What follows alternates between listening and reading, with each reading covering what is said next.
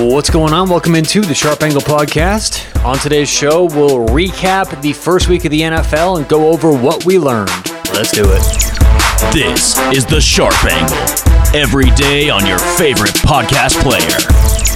All right, special thanks to Sportsbet MVP, one of the best online sports books out there. Get your money in easy, get your money out easy. And like we talked about last time, so many options for NFL Sunday. Today we're going to be talking about the NFL week one, what we learned, didn't learn. If you guys are looking to get involved with a good book who offers good lines for the NFL, sportsbetmvp.ag. Uh, on Twitter at sportsbet underscore MVP, great online sports book. Give them a try. All right, on today's show, we're going to go over week one in the NFL, what we learned, what we didn't learn. Because here's the thing let's not overreact to sample size. Listeners of this show, we all understand we're on the same page. We don't overreact to one week of data. Now, can we learn some things? Sure. There are some things that after watching one week of football, we can safely assume to be true, right? Now we'll go through these. Now, I'm not saying that if, you know, well, we'll go more in depth what, what, what that means, but in general, yes, we can tell some things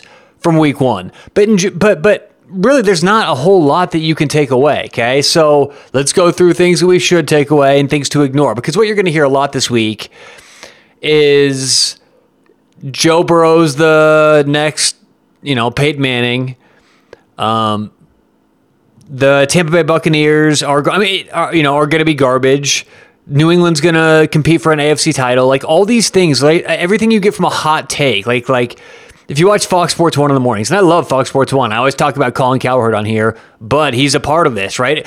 Creating this information tornado to where it's like, of, of course, if you say Joe Burrow had a great week one, Joe Burrow is going to be a great quarterback. There's going to be more people who agree with you than disagree with you, right? But we're not talking about any of that. We're talking about how to wisely spend our money. And if we're looking to back up opinions with our money, which is what we do on this show, then we want to be careful about this. And yes, Joe Burrow looked good in week one, but let's pump the brakes on a lot of these overreactions. So again, Today we'll go through legitimate t- takeaways from week one, and then a couple things that I've obviously just alluded to where, where we should ignore. So, one thing that we've learned from the first week of the NFL, and this is going to be a new season, new learning curve because of the the uh, COVID, but the hard count is going to be magnified. So quarterbacks like Aaron Rodgers, who are masters of using the hard count, can now utilize this tactic on the road, something these guys have never, ever dealt with in their career. That has to be worth something. Now, how much? We'll figure that out in the next week, two weeks. Just give me a little bit of time and we'll come up with a good estimation. I'm not just going to throw out a random number to make it seem like we, you know, have this nailed down because it's ambiguous right now. But one thing we know for sure is the quarterbacks who use the hard count very well as a part of their arsenal already, not quarterbacks who are loud or quarterbacks who can learn it, quarterbacks who we know to be uh, very good at using the hard count. Tom Brady, Aaron Rodgers, these kind of guys, right? Uh, Drew Brees. They will be able to take advantage now, even on the road. We saw week one, that's going to be a huge factor. The hard count will be magnified this season.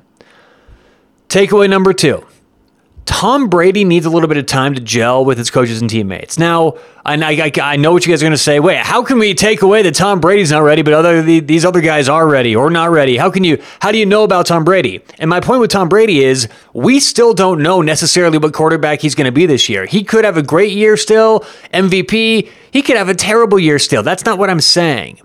But what I am saying is the way Tom Brady went about week one, the way he threw those two interceptions, the way he looked in the pocket, the way he conducted his business before the snap of the football tells me he's uncomfortable. And it still may only take one, two, three, four weeks for him to get into it. He may it may take all season. But right now, we know after watching one game that Tom Brady needs time with his new coaches and teammates. Here's here's the difference between let's say Tom Brady and Joe Burrow. Tom Brady, we have a lot of data. How he performs in certain situations. What we saw yesterday bucks the trend for almost everything. Now, in sports betting, we want to look for the why, right? We're always answering, answering the question why. It's pretty easy to me with Tom Brady. It's probably easy to you guys too. He's on a brand new team for the first time in his career, brand new coaches for the first, you know, somewhat for the first time in his career. Uh, these players, he's he's just got around them. He, even his old receiving corps of uh, Julian Edelman and um, you know, fill in the blanks there. He had time in the offseason to work with these guys. Even when Mohamed Sanu was traded over from Atlanta, they had time to work together, Tom Brady and Mohamed Sanu. And that's a great example because when Mohamed Sanu was traded from Atlanta to New England, it was one player they were inserting into an already complex, sophisticated offense that these guys have been around for a half decade. One player having to, you know, slowly pick up the offense, one concept a week is much different than an entire new team, right? It's so different. So we know based on history with Tom Brady, how he performs in certain situations, he's got a good cast around him, but he needs to settle down and get in his comfort zone. So we'll see how the line reacts next week. Maybe the maybe the line takes this into account. Maybe they don't. Maybe this is a bettable angle. Maybe it's not. But one takeaway Tom Brady needs more time.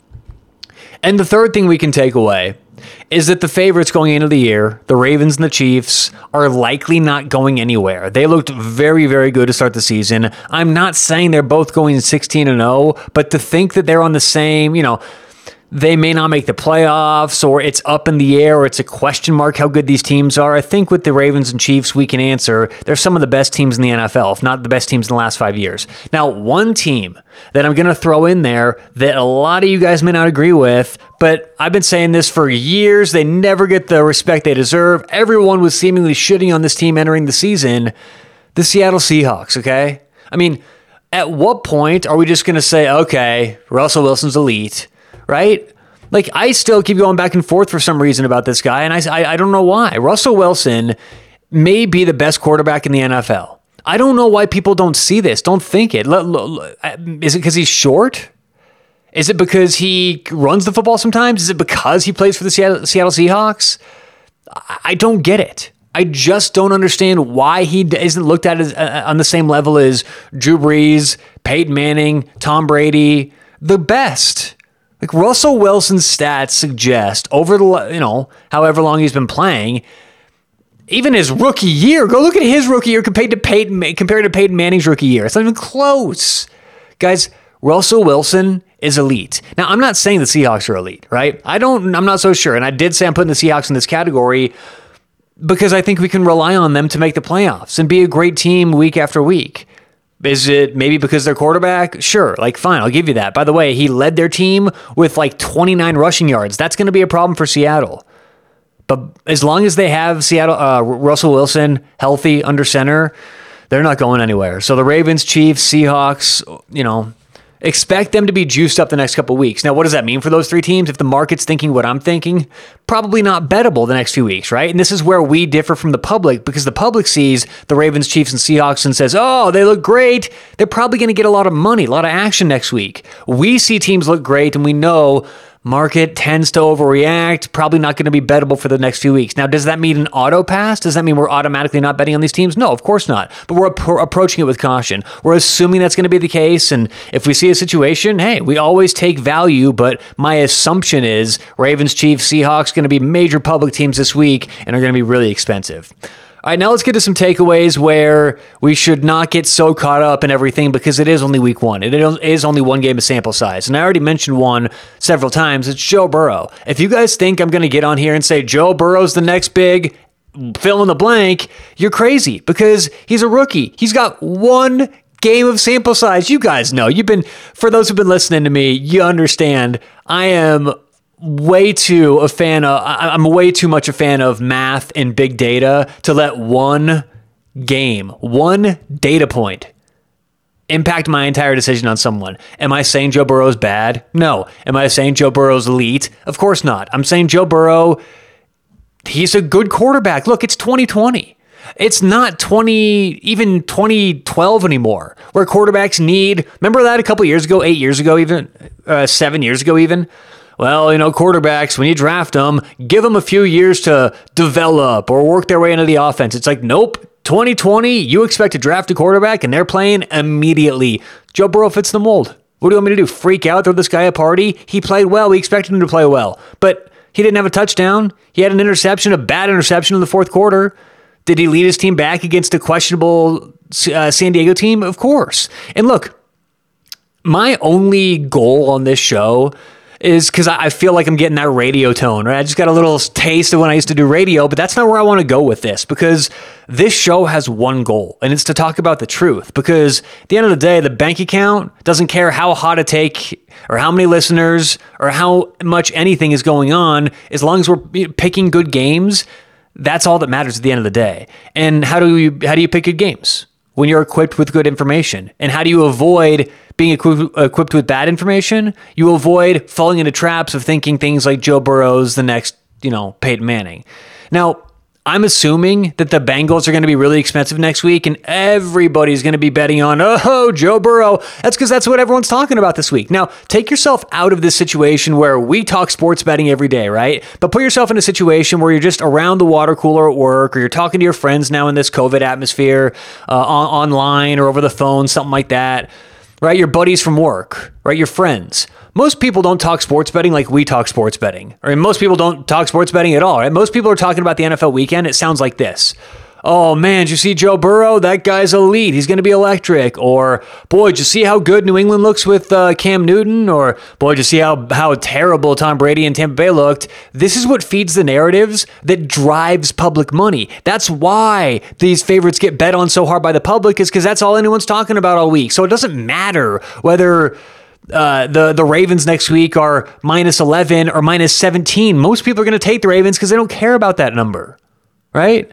But I'm here to say Joe Burrow, we should still approach the second week of the season as if Joe Burrow is an average quarterback. Let's rank him 16th out of 32, which I still think is tremendously overdoing it, but let's let let's let's be over the top here, okay? And let's rank Joe Burrow 16 out of 32. That's good. That's a good starting point. Now we can handicap this week, but but let's not become overwhelmed with the narrative. Let's not become overwhelmed from one game. So Joe Burrow is one of them. The second, I've mentioned it a couple times as well, New England. Yes, they had a good game. Yes, Cam Newton looked good, rushed for a couple touchdowns, but is that sustainable? I'm not so sure.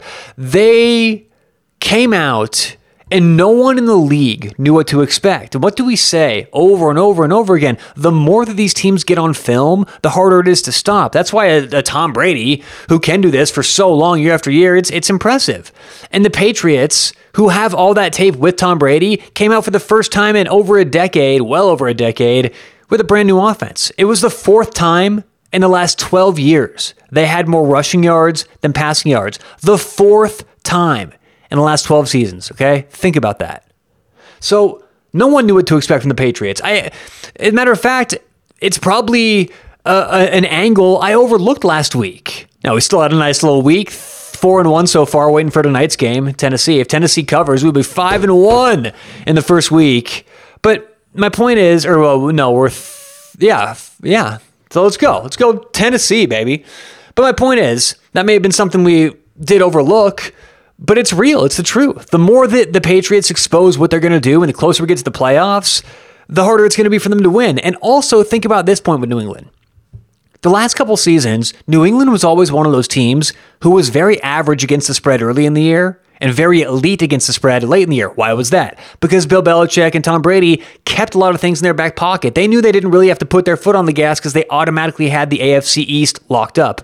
Well, this year's different for the Patriots. They have to come out of the gates from week one. We're going to see everything Tom Brady or uh, everything Bill Belichick and Cam Newton have in their arsenal from the get go. So there will be no secrets in week 10, 11, 12, 13, 14, 15, like there were in the past with the Patriots. So the Patriots are probably going to start off very, very good and then slowly fade through the year. Okay? So this whole narrative that New England is fine without Tom Brady, I'm not so sure. Now, am I ready to say they're going to be bad? Of course not. The AFC East is still the AFC East, and they still have Bill Belichick, probably the best coach in football. But we don't know. So let's not overreact and just dump money into them immediately because New England, like Joe Burrow and the uh, uh, Cincinnati Bengals next week, will likely be a little bit overinflated. Let's see, who does Cincinnati play next week? Let's look this one up. Let's look. All right. Um. Oh yeah, they're at the Browns. I don't even. We'll talk lines tomorrow because we got to buy these games early. It's important, but uh, yeah, they'll likely be certainly overinflated if they're playing the Browns, the Brownies. Cleveland rocks. Cleveland rocks. All right, let's wrap up the show. One more thing that a lot of people are overreacting to is um, that the level of unpredictability that we saw in week one, right? I mean, it was a huge week for underdogs. It was a historic week, actually. It was the first time since 2005 that three underdogs of at least five and a half points won outright. So there was a lot of weird stuff going on. It was Arizona. Uh, who else? Uh, Jacksonville Jaguars and the Washington football team. The Washington football team. But yeah, I'm reading a lot of outlets today who are just, you know, they're like declaring this the season of anomalies, the season of we have no idea what's going to happen. And I'm not saying it's not going to be the season of anomalies, right? But I'm just saying that to assume that's the case week one, it's very assumptive. Where we get small sample size provides a lot of you know weird things to look at. I mean, just flip a coin ten times. If you go eight and two can we really take anything away? You know, I'm sure a, a group of smart people can well, can make something sound good. Well, you know, the heads and the, the way the wind was blowing or something, right? Just like you can make anything sound good after one week of football. But it's just too small sample size to really know what's going on. We got to let these things breathe. And we don't know how the COVID's going to affect things. We don't know how the home field advantage or the travel, any of this is going to impact these players. So to assume that the unpredictable is going to happen every single week in 2020 is just as crazy to assume that than to assume that Joe Burrow is going to be great next week as, as he was the first week or that New England's going to sustain this, right? It's about consistency. Now, let's rewind to the things that we can take away from week one. Ravens, Chiefs, Seahawks, probably not going anywhere. Do we expect them to be overinflated the next couple weeks? Yes. Does that likely mean not playing the ne- them the next couple weeks? Yes. But uh, they're not going anywhere, and they deserve to be favorites. They deserve to be heavily juiced up. Second takeaway is that Tom Brady needs more time. I mean, clearly this guy was a different quarterback, throwing two interceptions, looking very uncomfortable in the pocket.